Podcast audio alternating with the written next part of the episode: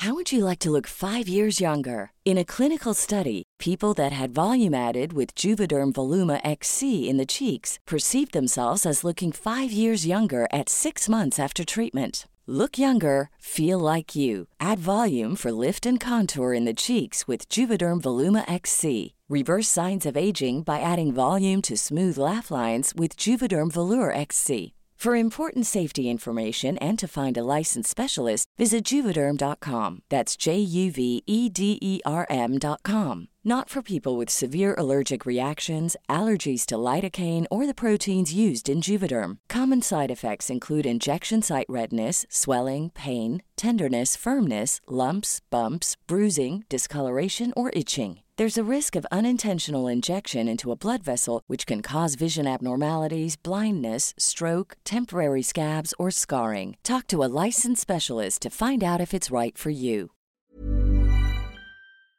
Que nadie nos olvide. 14 de febrero 2020. San Martín Texmelucan, Puebla.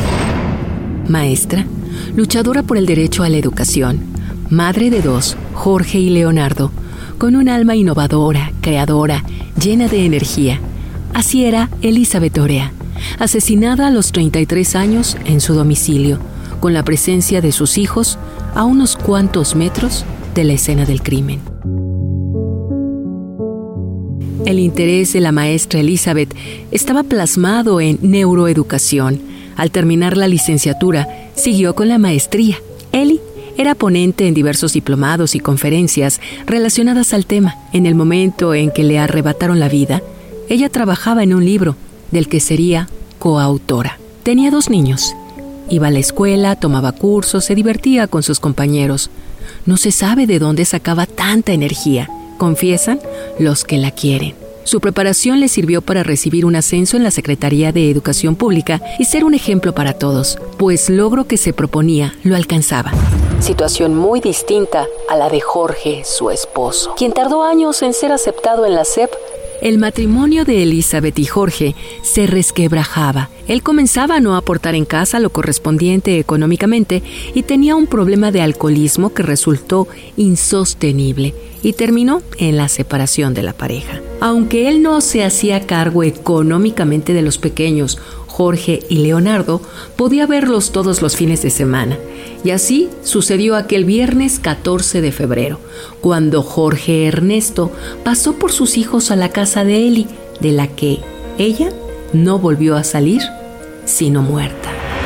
Se sabe por testimonio de los vecinos que esa tarde Jorge llegó y ambos niños subieron al auto de su padre. Sin embargo, metros adelante, una vez fuera de la privada, él estacionó el vehículo, bajó de él y regresó a casa de Eli.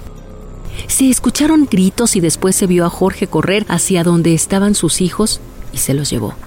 Jorge y Leonardo vieron a su padre con la cara arañada, pero nada más.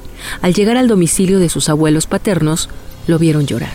Sin embargo, ante las preguntas, él respondía que no le pasaba nada al siguiente día desapareció, sin que hasta ahora se sepa sobre su paradero.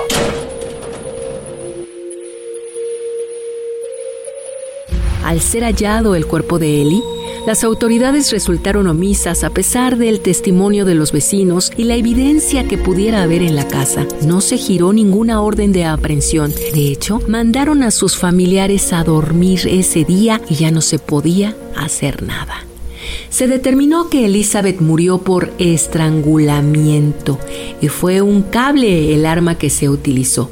Pero del crimen cometido el pasado 14 de febrero no hay nada más, pues las autoridades se han excusado en la pandemia por el COVID-19 para no avanzar en el caso y dejar a un lado la pandemia en México, el feminicidio lanzaron un periodicazo, entonces pues las cosas se hubieran podido haber hecho mejor, ¿no? Y, yo le digo a mi familia, pues vamos a lanzar los periodicazos y las noticias que sean necesarias hasta que nos escuchen y hasta que realmente nos den resultado de su trabajo, ¿no? Porque pues pues al final de su trabajo, ellos decidieron estar en esos en esos puestos, ¿no? Eh, quisiera pensar, ¿no? Que, que realmente si si ellos quieren trabajar en eso, bueno, pues que, que, les gusta los que, lo que está haciendo y que realmente quieren buscar una justicia.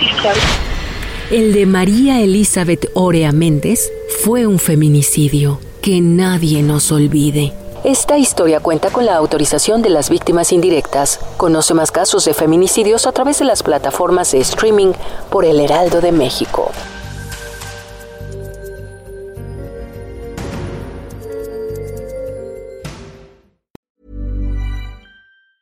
Even on a budget, quality is non-negotiable. That's why Quince is the place to score high-end essentials at 50 to 80% less than similar brands. Get your hands on buttery soft cashmere sweaters from just 60 bucks, Italian leather jackets, and so much more. And the best part about Quince, they exclusively partner with factories committed to safe, ethical, and responsible manufacturing. Elevate your style without the elevated price tag with Quince. Go to quince.com slash upgrade for free shipping and 365-day returns.